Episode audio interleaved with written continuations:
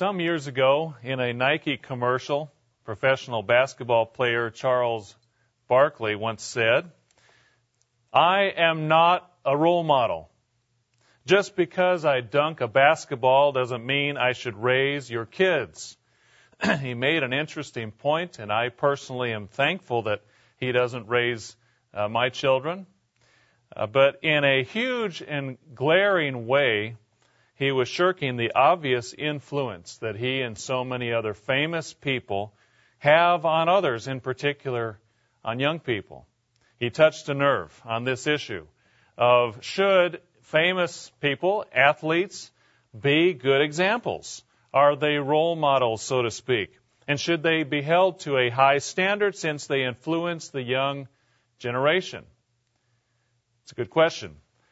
I like Cal Ripken's answer better than Charles Barkley's. He was inducted into the Baseball Hall of Fame, and he said this in his acceptance speech. As years passed, it became clear to me that kids see all, not just some of your actions, but all. Whether we like it or not, we big leaguers are role models. The only question is, will it be positive or will it be negative? Should we put players up on pedestals and require that they res- take responsibility? No, but we should encourage them to use their influence positively to help build up and develop the young people who follow the game. Sports can play a big role in teaching values and principles. Just think, teamwork, leadership, work ethic, and trust are all part of the game, and they are also all factors in what we make of our lives. Interesting point.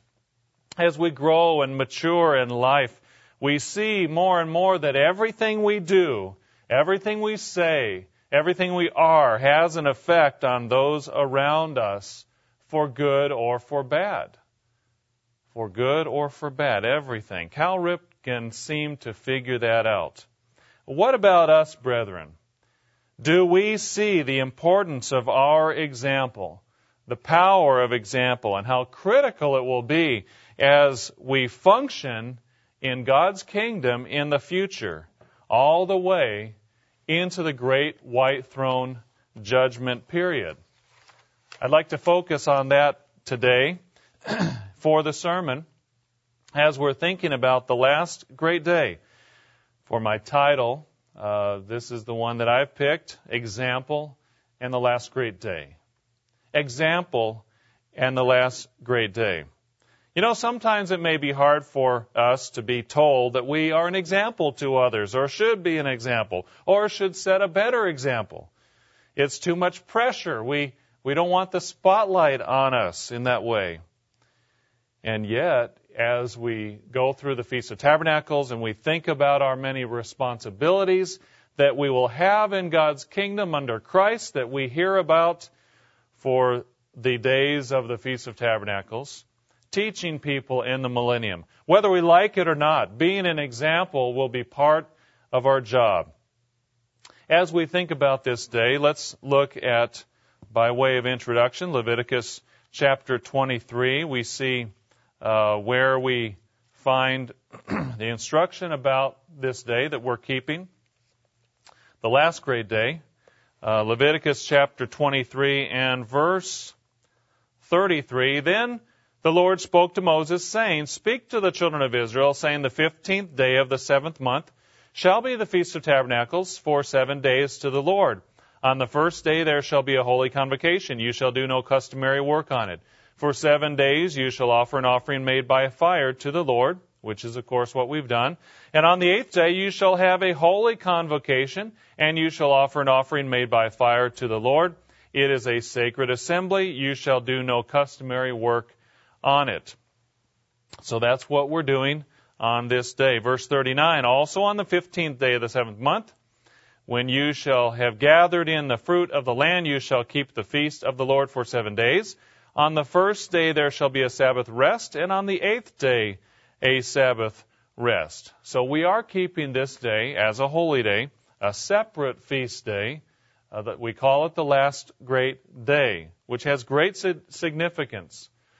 what is prophesied to happen on this day after the millennium? I think Mr. Meredith will speak uh, on the meaning of the day. Uh, much of it today, as we uh, are keeping this day in, in his uh, in his recording.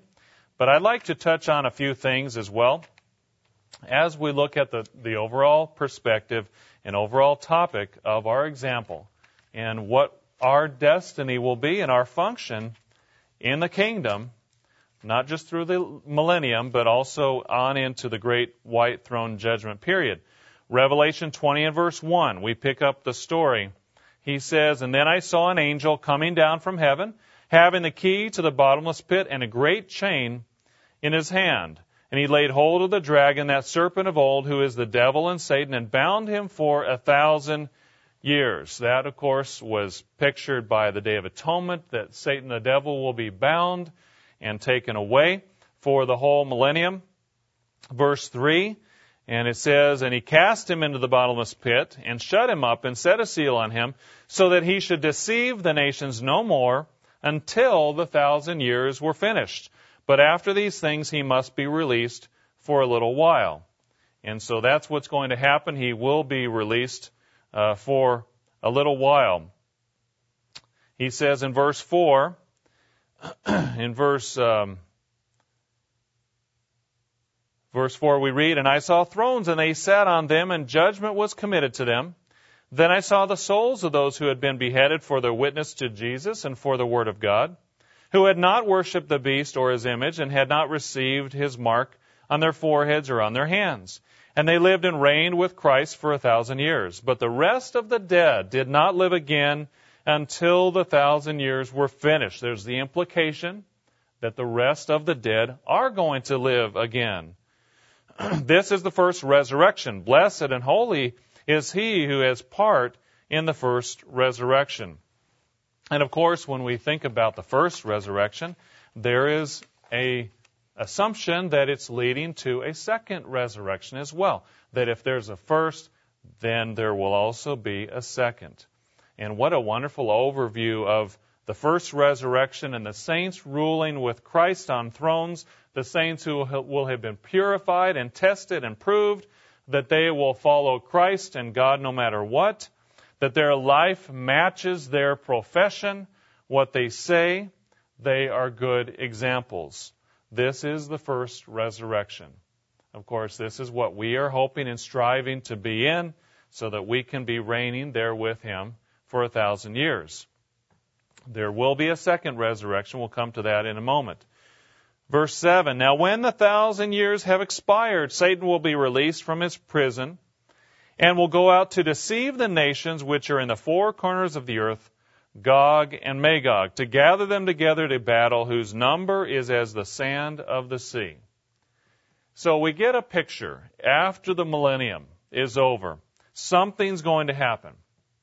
After the thousand years of living God's way, and all the transition that we talk about during the Feast of Tabernacles, after true freedom spreads throughout the land and all over the globe, after peace and prosperity and a new economic system, after the saints are ruling with Christ in a loving and compassionate way for a thousand years, who could possibly turn away? How could anyone possibly turn away after seeing this wonderful way of life for generation after generation? Is it possible that after a thousand years of Christ Himself ruling on earth and billions and billions of people living and prospering, that one rotten apple could come along and ruin everything? Brethren, just how devastating is one bad example? Just one. That's all it takes. We're talking about Satan the devil being released and being a, a, a, allowed to influence human beings. What's the power of one bad example? Have you ever noticed how much quicker a bad example takes effect than a good example? You know, human beings, we, we seem to be influenced a whole lot more quickly by a downward pull than a positive example and the work of generations will be undone, at least for a little while, at least in the lives of some. just in a few short years, uh, he says, for a very short time. You know, it's especially devastating when when a bad example is someone in a, in a prominent leadership position. It's even more destructive. And of course, that's what uh, Satan will have and, and does have. He's the, the prince of the power of the air. He's the God of this world. And he will stir up perhaps millions of people when he's released to affect them again as the sand of the sea. People who might have been in your city perhaps. Uh, as you are ruling over an area, they might even be some of your people. Have you ever thought about that? You know, people who you have been teaching, uh, maybe for generations, whole generations of families. And they will have heard your instructions and they will have seen your life and example. And yet they will be deceived by a powerful propaganda machine. And they will come to the point where they see God as the enemy and they will attack Jerusalem. That's what the Bible says. That's what we read. That's what we think about on this day. Brethren, it shows how dangerous even one bad example is. Well, the siege will be shortly put down. He says in verse 9, they went up on the breadth of the earth and surrounded the camp of the saints in the beloved city.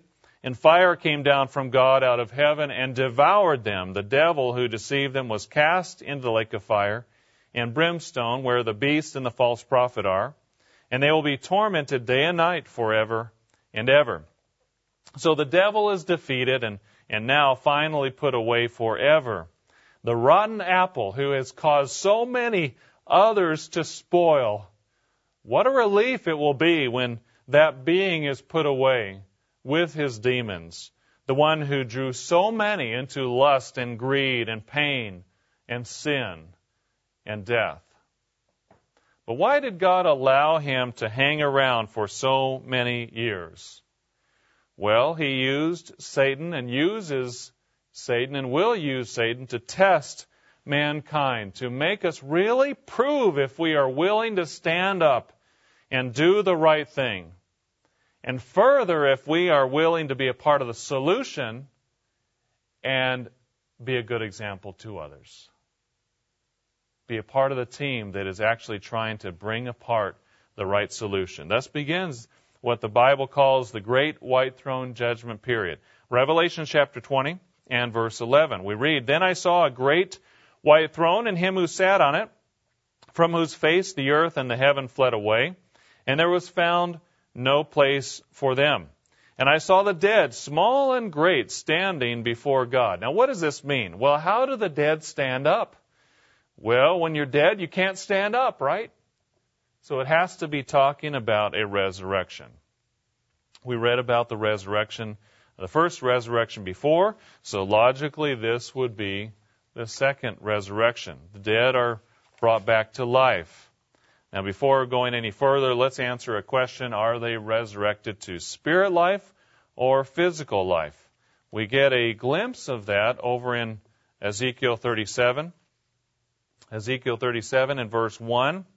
We'll come back to Revelation in a moment, but Ezekiel 37 verse 1, the hand of the Lord came upon me and brought me out in the spirit of the Lord and set me down in the midst of the valley, and it was full of bones.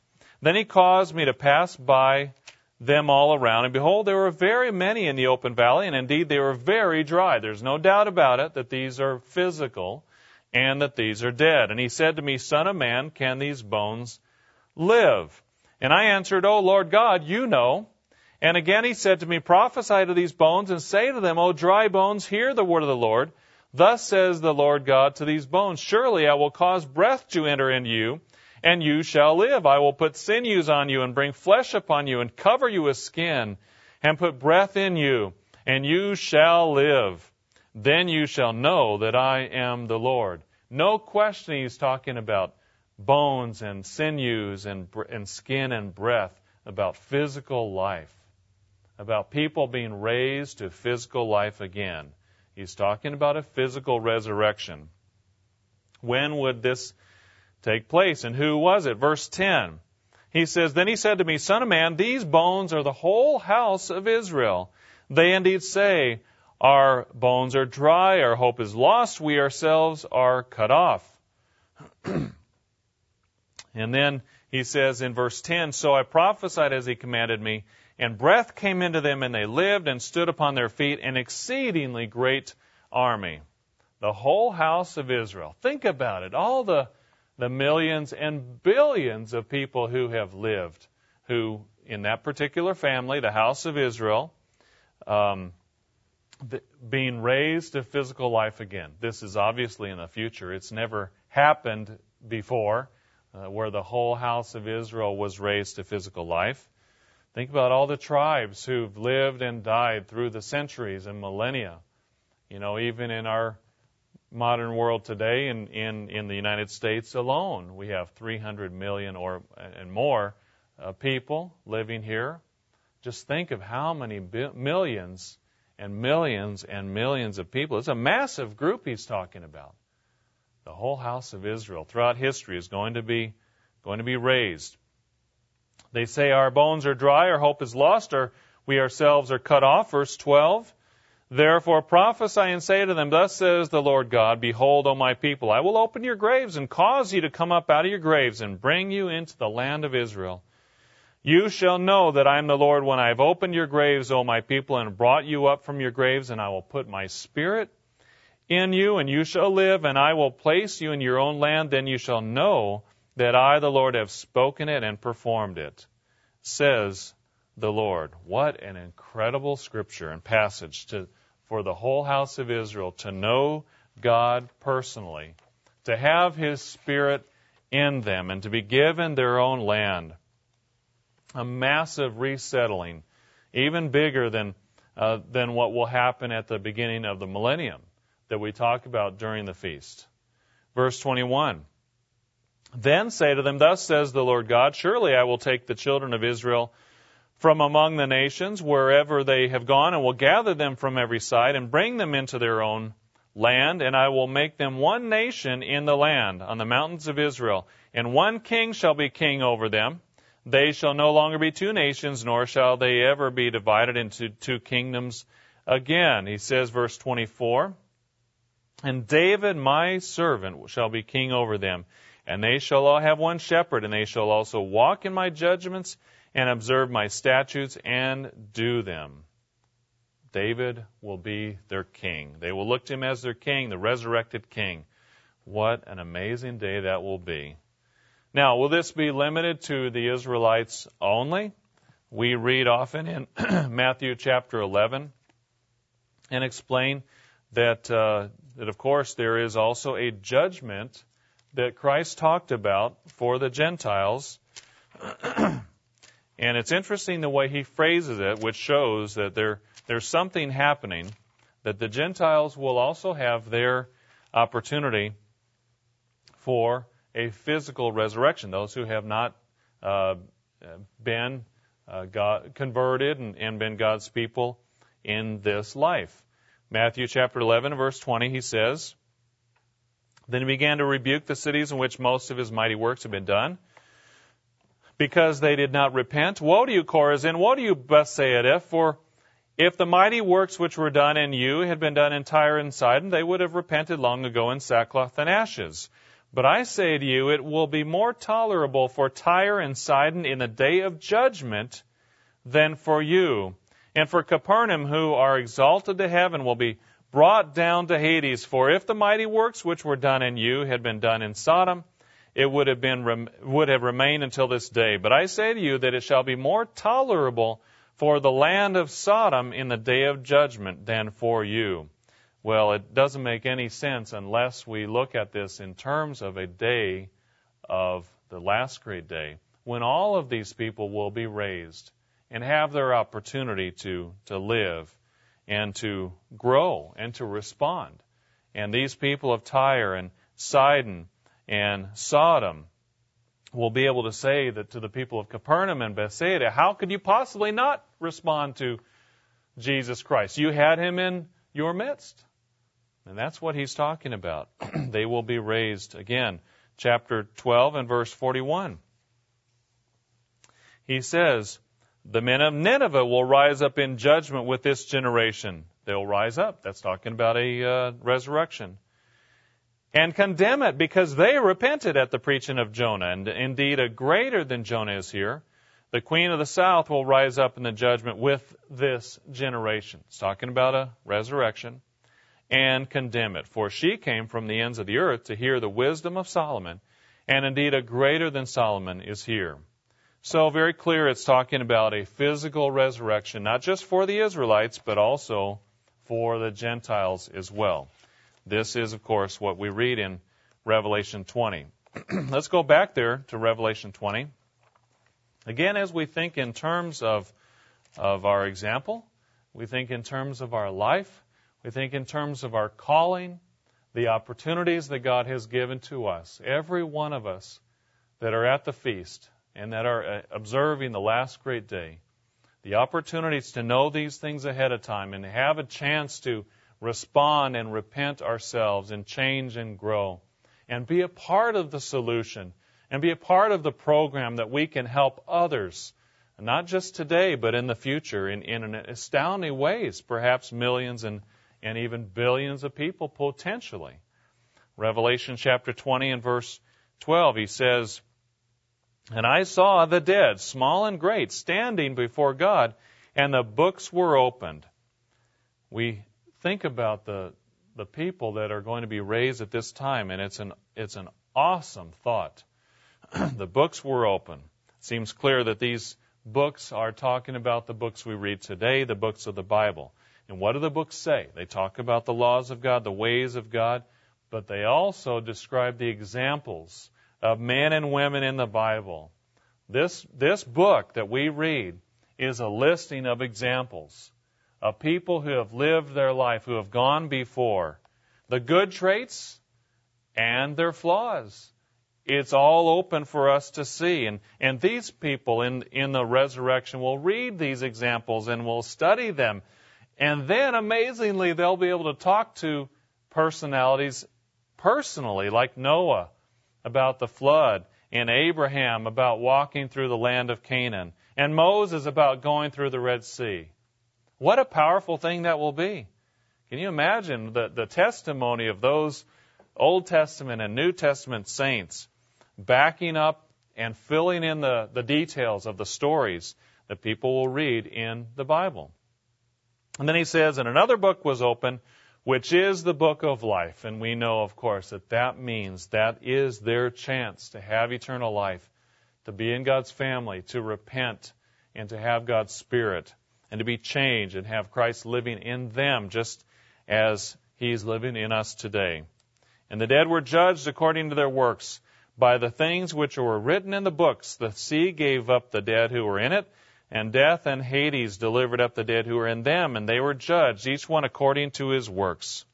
So they will be raised. God doesn't judge people in the ultimate sense until they have had a genuine chance to really repent, and that will be their chance. Now think about it. During the millennium, we will be working with people who are who are a blank slates, so to speak, as each generation is born uh, during those thousand years and brought up. It's all they will ever know, will have ever known, the millennium. Um, they will be uh, had a tremendous advantage because they will be learning things and from a very young age. But think about the people raised up in the great white throne judgment period they will be raw, so to speak. They will be brought back to life after having their last conscious thought being in this world, in Satan's world. You know, uh, Ezekiel talks about that great army. Perhaps some, many of them will have had their last breath fighting in an army, in a death struggle. And their first reaction may be to get back into the fight, look for someone to fight with or maybe someone who's in our day uh, who was killed in a dark alley somewhere, mugged or attacked, and their first reaction may be to get up and run away, thinking they're still uh, being attacked. Or maybe someone who died from a, a drug overdose. Their first reaction may be looking for another pill or another syringe, another shot, another drink. They won't be aware of a passage of time. It's just asleep. And so, since they're not aware of the passage of time, at first, the first instant, they may think this is still Satan's world with the same rules, the same methods, the same way to get ahead, everyone looking out for themselves. And they'll think their life is just a continuation of what their life was before. And we're going to be there to tell them it's different. It's okay. They don't have to run. No one is after them. No one's chasing them. No one's going to hurt them. If they died from a, from cancer or a heart attack, we'll be able to put a hand on their shoulder and, and say, it's okay. You're all right now. And we'll tell them something that will blow their minds that a thousand or two thousand or three thousand years have passed. And now they're living again. Now, if you were in their shoes, coming out of Satan's world, going to sleep, next instant someone tells you a thousand years has passed, or two thousand. Would you believe it? I mean, you grew up and, and you lived in Satan's world. You couldn't trust people. They might think it's a science fiction story, you know, those who, who are in our, our day. But you might be a little skeptical. Um, is it really real? What are these people telling you? If your last uh, moment, your last thought was was living, you know, in the squalor of an Indian slum, or uh, or perhaps a, a, a serf in medieval Europe, or a guerrilla fighter in the, in the jungles in the many wars that we've had. what an incredible thing! But we will be able to tell them all the rules have changed, everything's different, things are better, and it's all because of God and His Spirit and His laws and His ways and His plan that He is working out, and His love for you and for me. That's what we're going to do. But, brethren, what's going to happen then? after we tell them that, after we explain to them what's happened, after we tell them that all the rules are new, all the rules are different, then they're going to watch us. They're going to watch you and me. And they're going to say, okay, you tell me all the, the rules are different. I want to see if you're real. I want to see if it's true. I'm going to watch you personally because I want to see if your life matches up with what you're saying. You think people now look at us, our neighbors, and watch us and scrutinize us, you know, these weird people who, who get uh, dressed up every Saturday and go to church. But brethren, wait until the general resurrection when who knows how many billions of people are uh, resurrected and need assurance that this is real. And over time, they'll understand, they'll rejoice, they'll be excited. But at first, they'll need some time and some patience, and they will need us to be good examples to bear that burden, to be good examples. I, Isaiah chapter 65. Isaiah chapter 65 and verse verse 17. How important will it be that we are good examples in that moment, at that crucial time in these people's lives? Just how critical for billions and billions of people that they see something that matches up with what they hear. Isaiah 65 and verse 17. He says, For behold, I create new heavens and a new earth, and the former shall not be remembered or come to mind. Verse 18. But be glad and rejoice forever in what I create. For behold, I create Jerusalem as a rejoicing and her people a joy. I will rejoice in Jerusalem and joy in my people. The voice of weeping shall no longer be heard in her, nor the voice of crying. No more shall an infant from there live but a few days, nor an old man who has not fulfilled his days. For the child shall die one hundred years old, but the sinner being one hundred years old shall be accursed. And so because of this, we speculate that this general, uh, this time period will be about a hundred years long, the last great day period. Verse 21. They shall build houses and inhabit them. They shall plant vineyards and eat their fruit. They shall not build and another inhabit. They shall not plant and another eat. In other words, this is no longer Satan's world. This is no longer the, the, the, the God of this evil age directing things. All the rules have changed. It's not going to happen. the things that happen in our lifetime are not going to happen there. For as the days of a tree, so shall be the days of my people, and my elect shall long enjoy the work of their hands. They shall not labor in vain, nor bring forth children for trouble. For they shall be the descendants of the blessed of the Lord, and their offspring with them. It shall come to pass that before they call, I will answer, and while they are speaking, I will hear. Interesting. This this passage mirrors Isaiah 11:6, talking about the millennium but there's something here found here that's not found in Isaiah 11:6. This concept of before they call, I will answer. While they're speaking, I will hear. What it seems to imply is that Christ is going to be immediately attentive, quick, and responsive to their needs. And all the saints working under Christ as well, because they will need it just like at the beginning of the millennium. Verse 25 The wolf and the lamb shall feed together. The lion shall eat straw like the ox, and dust shall be the serpent's food, and they shall not hurt nor destroy in all my holy mountain, says the Lord. Again, uh, the world of the great white throne judgment period, a mirror image of the millennium, but starting from a snap resurrection from Satan's world. And we can be a part of it. Excuse me for a moment.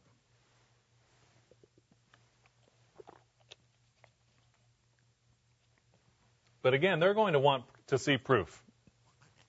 They'll be watching everything we do and everything we say, every move we make. Brethren, that's a lot of pressure. Or is it? Or is it? Is it really a lot of pressure? Is it really too much to help our brethren at that time transition quickly into a new world with as few obstacles as possible just by our example? You know, imagine, for example, if our, if our example would cause people to stumble and not believe the words they hear because of what they see. What if they saw this? 2 Samuel chapter 15 and verse 1. 2 Samuel chapter 15. Remember the story of um, Absalom? How things were going in the kingdom, and he began to tell people um, a different story than uh, than they were seeing in the King David, in the King, King David. Verse one. After this, it happened that Absalom provided himself with chariots and horses and fifty men to run before him, and Absalom would rise early and stand beside the way to the gate. So it was whenever anyone who had a lawsuit came to the king for a decision that Absalom would call to him and say, What city are you from? And he would say, Your servant is from such and such a tribe of Israel. He was a real friendly guy. Then Absalom would say to him, Look, your case is good and right. You can just hear him, hear his inflection. But there is no deputy of the king to hear you. Moreover, Absalom would say, Oh, if only I were made judge in the land, and everyone who has any suit or cause would come to me, then I would give them justice. I mean, you, you can just see it. You can see the inflection. You can see the, the uh, expression on his face. You can see him how he'd pat the person on the shoulder. And, you know, if I were king, things would be so much better. I would hear you. I, you this would never happen if I was in charge. And so it was, verse 5. Whenever anyone came near to bow down to him, that he would put out his hand and take him kiss him. In other words, he, he had a smooth way about him that he was, was able to uh, endear people to him. In this manner, Absalom acted toward all Israel who came to the king for judgment, so Absalom stole the hearts of the men of Israel. Brethren, will this happen? In the great white throne judgment period? Of course not. It will never happen. But you know why? Because the saints will not be like this. The saints will have a good example, not a bad example. but just imagine for a moment if it happened. Think how devastating it would be. What if people, when they're raised in that time, they saw government officials, spirit beings, undermining each other, maneuvering for advantage, politicking for position? Can you imagine how destructive that would be? And what a wildfire of a rumor and, and word that would start and get around that this is what the government's like. It's no different from before. It's competitive, it's backbiting, it's greedy. It's just like back in those days that they told us were gone. And then we will have lost them. And really, all it takes is one bad example. We saw that in the example of Lucifer. One bad example. And then it's impossible to really move forward together and really make the last great day judgment period a time of incredible blessing and prosperity. One bad example is all it takes. What if someone appealed to Christ during this time because they saw injustice in their city? And what, what if this would be Christ's response? Matthew chapter 23. Matthew chapter 23 and verse, verse 2. Uh, he said, um, uh, verse 1 Then Jesus spoke to the multitudes and to his disciples, saying, The scribes and the Pharisees sit in Moses' seat. Therefore, whatever they tell you to observe, that observe and do, but do not according to their works, for they say and do not.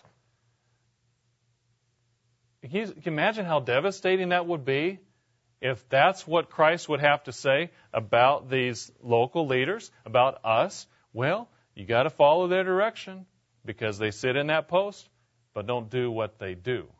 Don't follow their example. Can you imagine how, how awful that would be?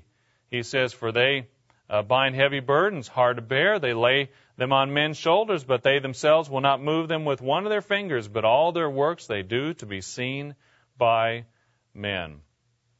I said, Don't follow them. Brethren, again, this won't happen.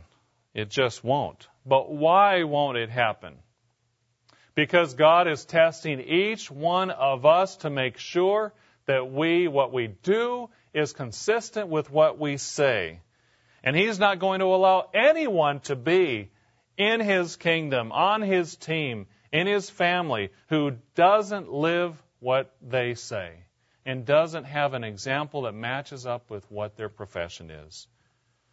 Brethren, aren't we grateful that the, the world tomorrow and the millennium and the great white throne judgment period will be a time that's consistent where examples will match up with profession. We've had enough of the other in this world.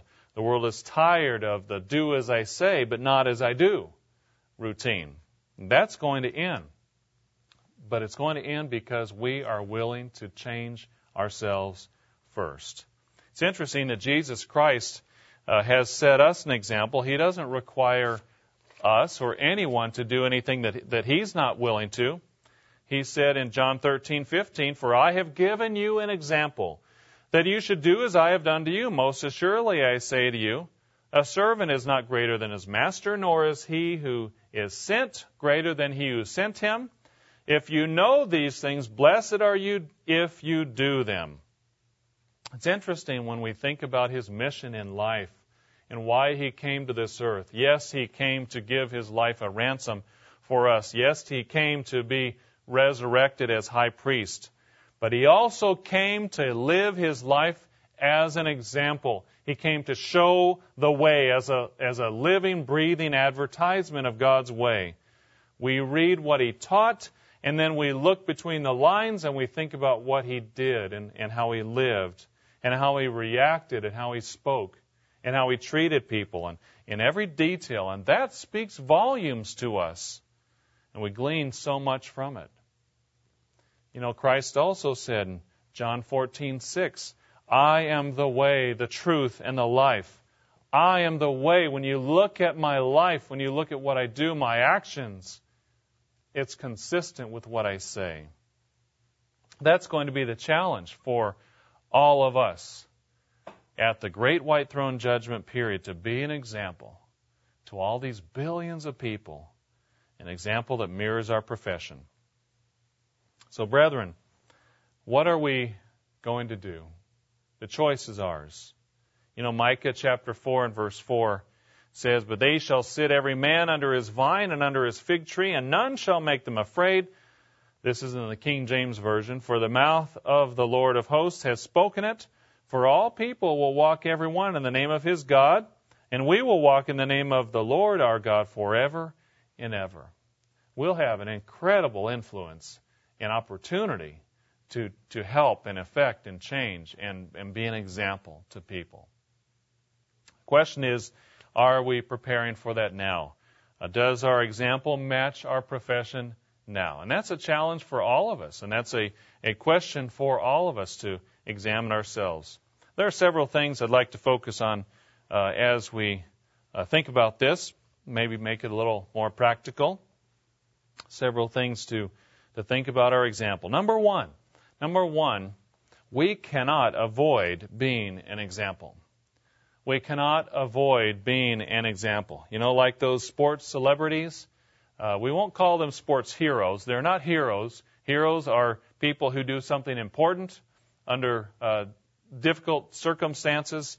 Uh, sports celebrities are people who are famous because they have a, a certain ability. Um, but you know, again, some of them don't want to, to be held up as an example. But the truth is, we cannot not be an example. It's like trying not to communicate. You know, what happens if uh, if I cross my arms and just kind of glare? You know, what am I communicating? Is uh, is it ever possible to not communicate, even if we don't say anything? We are always communicating. The same is true of our example, isn't it? Whether what we do is good or bad, right or wrong, uh, the cold hard fact is that God will use our example whether we like it or not. You know, He's done that in the past. We find that, we read that in, in uh, 1 Corinthians chapter 10.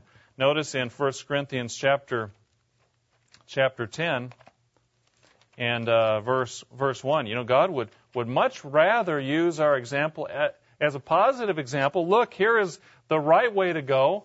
Here is what to do. Here is what I'd like you to do. Follow that person. Follow them. They're doing the right thing.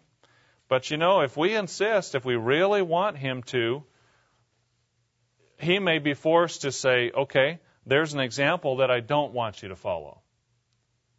And you know, he, that, it's just as instructive as a good example to, to God. It, it, it's not as good for us. It doesn't help us if we are used that way. Um, but it's our choice. 1 Corinthians chapter 10 and verse 1, he says, Moreover, brethren, I do not want you to be unaware that all of our fathers were under the cloud, all passed through the sea, all were baptized into Moses in the cloud and in the sea, and all ate the same spiritual food, and all drank the same spiritual drink. For they drank of that spiritual rock that followed them, and that rock was Christ. But with most of them, God was not pleased, for their bodies were scattered in the wilderness. Now, these things became our examples. That whole generation is written down in this book as a negative example to the intent that we should not lust after evil things as they also lusted. And do not become idolaters, as were some of them. As it is written, the people sat down to eat and drink and rose up to play. Nor let us commit sexual immorality, as some of them did. And in one day, 23,000 fell. Wouldn't it be a pity if our life would become an extension of 1 Corinthians chapter 10? Wouldn't it be a shame? Uh, it still would be a benefit for God to use our life. But why? Why? God is in the business of using personal examples to teach others. And when we make mistakes, they're never, ever wasted. He'll, he'll use that too. He says, Nor let us tempt Christ as some of them also tempted and were destroyed by serpents, nor complain and were destroyed by the destroyer. Verse 11, Now all these things happened to them as examples, and they were written for our admonition, upon whom the ends of the ages have come. Therefore let him who thinks he stands take heed lest he fall. No temptation has overtaken you except such as is common to man, but God is faithful, who will not allow you to be tempted beyond what you are able but with the temptation will also make the way of escape that you may be able to bear it. So God doesn't allow us to uh, anything to come on us that we can't handle. He is faithful and He is merciful. And that's very comforting because we are going to make mistakes. And even again, the, the positive examples in the Bible, their lives are written with their mistakes and how they overcame them and how they handled them and how they grew and that's powerful for us because it's encouraging for us that they weren't perfect. They learned. Their mistakes are very much out in the open, but it encourages us because we realize they weren't superhuman and we are not either. And it helps us to know that we can make it too. But let's accept and let's acknowledge that God has to use our examples to teach others. That's the pattern He has been using from the beginning, and He will either use it as a good example or a bad example. Either way is instructive to others. But of course, for our own good, let's let it be a positive example that He can use. Another point the best examples are set when we're not trying to. The best examples are set when we're not trying to set an example, so to speak. Matthew chapter 25 and verse 37. Matthew chapter 25 and verse 37. Remember when, when Christ gave this, um, this, the example of, of, of uh, how he will speak to the righteous and the unrighteous, and he talked to, to the unrighteous about all the things that they did for him in their life. And then in verse 37, then shall the righteous answer him, saying, Lord, when did we see you hungry and fed you, or thirsty and gave you drink? When did we see you a stranger and took you in, or naked and clothed you? Or when did we see you sick or in prison and came unto you? And the king shall answer and say unto them, Verily I say unto you, inasmuch as you have done it unto one of the least of these my brethren, you have done it unto me. If you've done it unto one of the least of my brethren, you've done it unto me. It wasn't anything special, that's the point. They were just living their life. They were just living their normal way of life. But their normal way of life had been conformed to God's way of life. And so they didn't think of it as anything, uh, anything of a big deal. Notice in verse 41 then he will say to also to those on the left hand, Depart from me, you cursed, into the everlasting fire prepared for the devil and his angels. For I was hungry, and you gave me no food. I was thirsty, and you gave me no drink. I was a stranger, and you didn't take me in, naked, and you didn't clothe me, sick, and in prison, and you didn't visit me. And they will answer him, saying, Lord, when did we see you hungry or thirsty or a stranger or naked or sick or in prison and didn't minister to you? You know, if you would have known that there was an inspection, we would have been ready. If we would have known it was you, oh, of course we would have served you. Of course we would have taken care of you. Of course we would have been nice to you and, and provided for your needs. You know, if, if we would have known it was someone important there, he says, Assuredly I say to you, inasmuch as you did not do it unto the, one of the least of these you did it not unto me. And these will go away into everlasting punishment, but the righteous into eternal life. You know, the whole point is God wants us to learn to do it even when we don't know there's an inspection coming up. Even when we know, don't know that, okay, this, this is a test. That we don't know if someone's looking.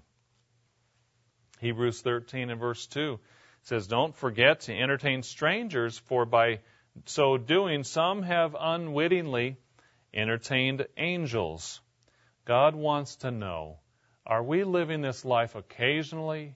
Are we having a good attitude once in a while?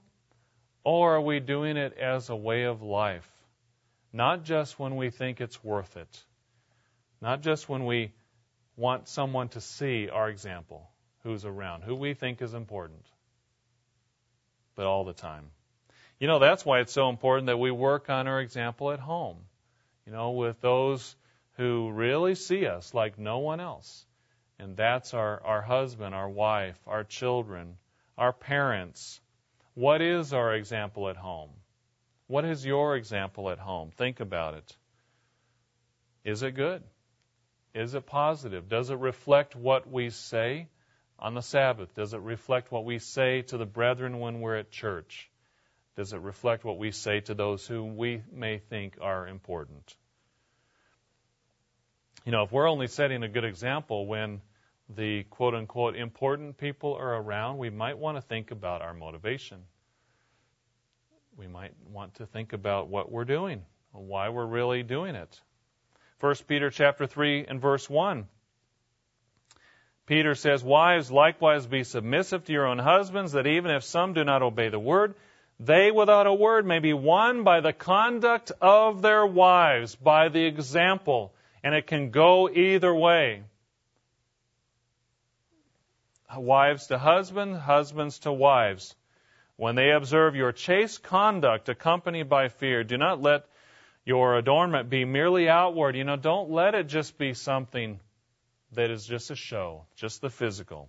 In this case, for ladies, for, for example, arranging their hair, wearing gold, or putting on fine apparel, but rather let it be the hidden person of the heart with the incorruptible beauty of a gentle and quiet spirit, which is very precious in the sight of God. Without a word, they might be won by the conduct of their wives. Example is a powerful thing let's make sure that we are doing it all the time, not just when we think someone's looking.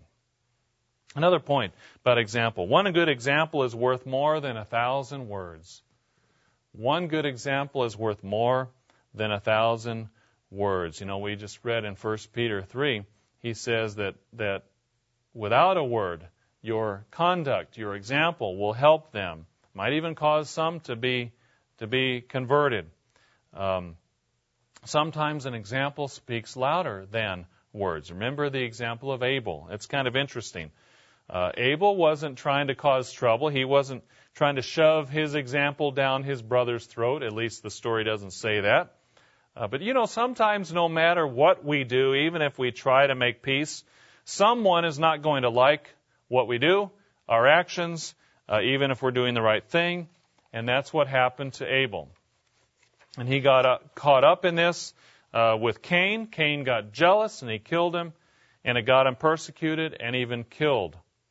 But the interesting thing is what Paul says uh, about Abel in Hebrews chapter 11 and verse 4. He says, By faith Abel offered to God a more excellent sacrifice than Cain, through which he obtained witness that he was righteous, God testifying of his gifts, and through it he, being dead, still speaks.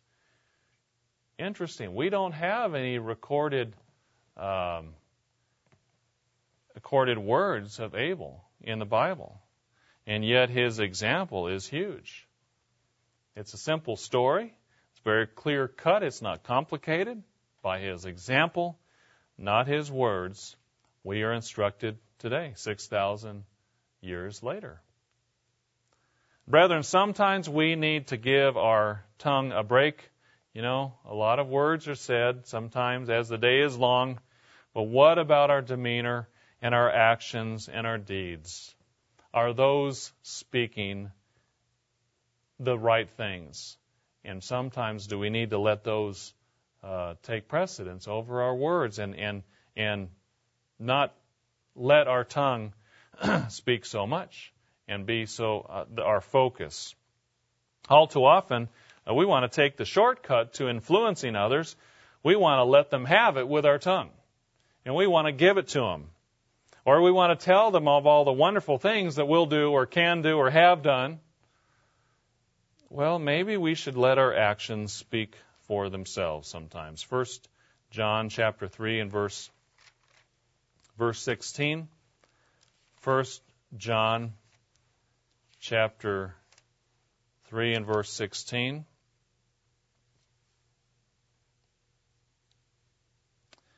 Uh, verse uh, verse 18, he says, "My little children, let us not love in word or in tongue, but in deed and in truth." The implication is not just in word or in tongue alone. Certainly, our words are important, but in deed and in truth, what we do. And by this we know that we are of the truth, and shall assure our hearts before Him. Sure, there are times to speak up. There are times when we have to say something. But in terms of learning to set the example, all too often our tongues just kind of get in the way. And at the end of the day, it's more important what we do. So sometimes let's let our example speak because it's much more powerful than a thousand words. Another point good examples make lifelong positive impressions. Good examples make lifelong positive impressions. You know, we need to never underestimate the power of a good example. I remember growing up as a young person. I was the youngest of five, so uh, the friends of my older brothers and sisters were were several older uh, years older than me, and uh, many of them just barely put up with me, the little runt, little kid. But there was uh, many of them were very, very, very kind as well. There was one particular older teenager, and uh, let's say he was around 17 when I was about 11 or 12. And uh, I've never forgot his example because he would actually talk to me. Really talk to me. I still remember to this day looking up to this tall guy. He was tall at that point already. And having a real conversation to me. And he talked to me as a real person. And he seemed to value me as a person and give me uh, a level of dignity, even as an 11 or 12 year old. And uh, that's that's kind of hard to do most of the time for a 17 year old to do for an 11 year old.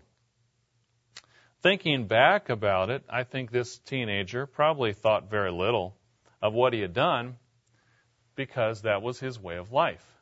He was that way with everybody. But it's interesting that here we are years later, uh, decades later, and I'm still thinking about it. It made a powerful impression on me. There's no way that he could have uh, foreseen that decades later, this 11 year old boy would be still thinking about his example in some key and, and crucial points.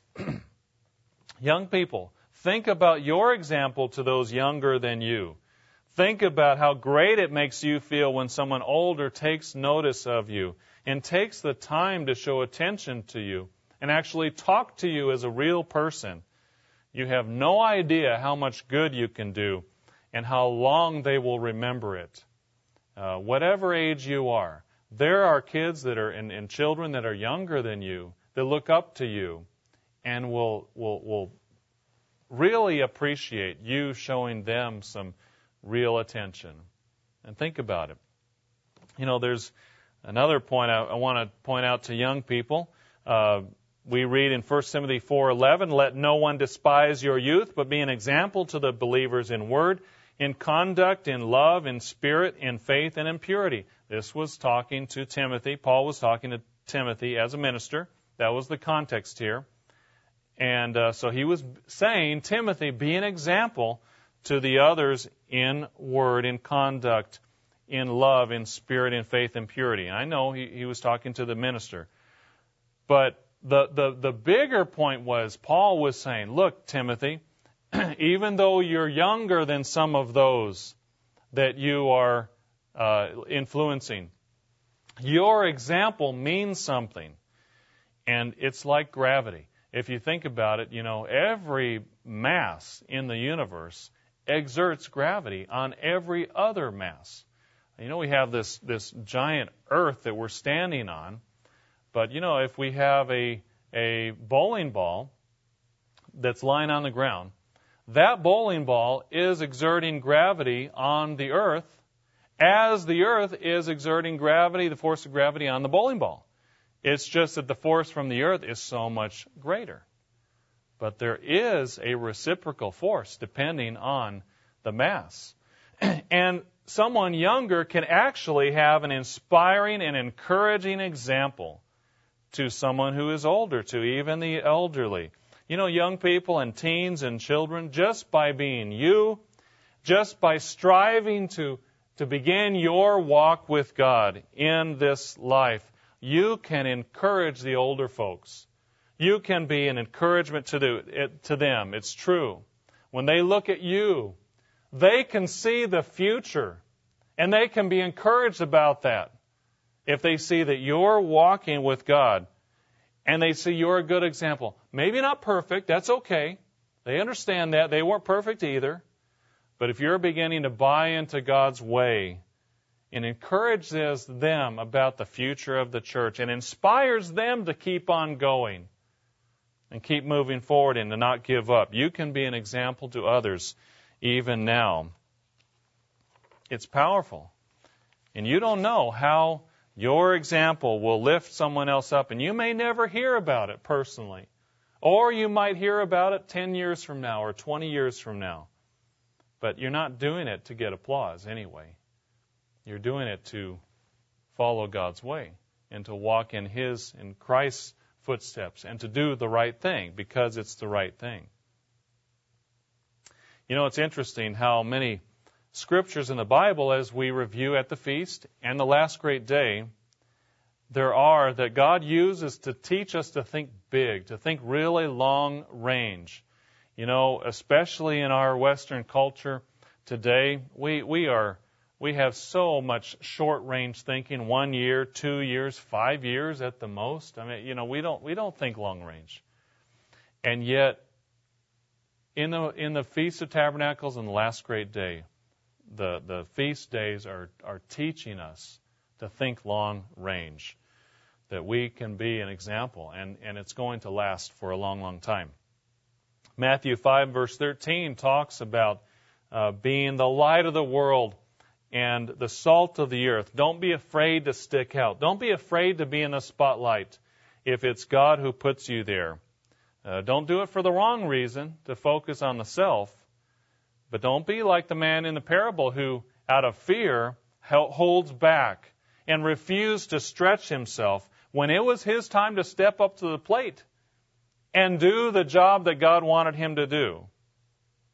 He wants us to be a people who can be relied upon to set a good and wholesome and positive example, not to glorify ourselves, but to be uh, to glorify Him, to point to Him. God is looking way beyond the now. 1 Peter chapter 2 and verse 9. Notice 1 Peter chapter 2 and um, verse 9. He says, but you are a chosen generation, a royal priesthood, a holy nation, his own special people, that you may proclaim the praises of him who called you out of darkness into his marvelous light, who once were not a people, but are now the people of God, who had not obtained mercy, but now have obtained mercy. And that's who we are. And what an incredible privilege it is to be a part of, of a group that God is calling out and is using and is, is molding and is shaping according to his will. Verse 11. Beloved, I beg you, as sojourners and pilgrims, abstain from fleshly lusts which war against the soul, having your conduct honorable among the Gentiles, that when they speak against you as evildoers, they may by your good works which they observe glorify God in the day of visitation. That's interesting. God is saying, what you're doing today. Think about what you're interact, how you're interacting with people today, and how it will help them for years down the road. Because many of these people are not going to be converted until after the millennium. So God is thinking, and, and, and Peter is thinking way down the road about our example. You know, in the general resurrection, when people wake up um, and walk up to us and say, I remember you, what will they remember about us? um, you know, will be we will they remember that we cut them off in traffic and we're yelling uh, obscenities at them, you know, or that uh, you know we came uh, you know in the customer service department and we were upset and we're giving them a piece of our mind, or that we cheated them in a business deal of, of some type. You know, I, I think thankfully we will get to the point where we'll be able to smile and put a hand on their shoulder and say, look, you know, I made it. Even I made it. Uh, God forgave me. I repented of, of that, that thing you remember me by, and here I am to help you. And since God worked with me, I can, he, He's also going to work with you. But brethren, wouldn't it be even better if what they remember about us in this life is one or two good things? Yeah, those people were, yeah, you were kind of strange. You were one of those Sabbath keeping people. But, you know, you were a good neighbor. You were a good boss. You were a good employee. And now I understand what you were doing. And then God can build on what he or she already knows in their memory as a foundation they already have. The point is, we are our brother's keeper, and our example does matter. Our example, as imperfect as it is now, we're not perfect, but God is using it, God's perfecting it, God is helping us to grow and become something that, that can be a reflection of, of Him. And that's what we strive for every day. We read of how God wants us to not just take in the Holy Spirit, but to let it flow out of us. Uh, Jesus Christ said the purpose of having and receiving the Holy Spirit is not just to keep it to ourselves, but that the Spirit would flow out of us. And it would flow out of our heart and toward others in love and in service, in care, in concern, in support, and in sacrifice we are laying down tracks that others will follow just as sure as we are following our forebears. There's a song that came out some time ago that I think is really meaningful. It's called Find Us Faithful. Don't worry, I'm not going to sing it uh, to you, so you don't have to worry about that. But I do want to share uh, the words with you. They go like this We're pilgrims on the journey of the narrow road, and those who've gone before us lined the way cheering on the faithful, encouraging the weary, they lived a stirring testament to God's sustaining grace. Surrounded by so great a cloud of witnesses, let us run the race not only for the prize, but as those who've gone before us, let us leave to those behind us the heritage of faithfulness passed on through godly lives. Oh, may all who come behind us find us faithful May the fire of our devotion light their way. May the footprints that we leave lead them to believe, and the lives we live inspire them to obey. Oh, may all who come behind us find us faithful. After all our hopes and dreams have come and gone, and our children sift through all we've left behind, may the clues that they discover and the memories they uncover become the light that leads them to the road we each must find. May all who come behind us find us faithful. Brethren, the great white throne judgment period will be an awesome time to be alive. What an opportunity it will be to help bring the truth to all mankind, to be an example, to set the pace for people coming up at that time. We are fallible human beings. We're not perfect. What we are, who we are, that God could use us.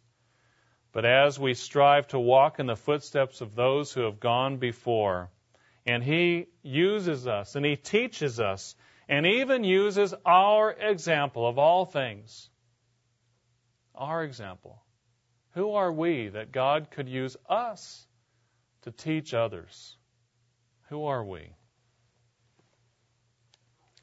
Let's turn in conclusion to Hebrews chapter 2 and verse 6.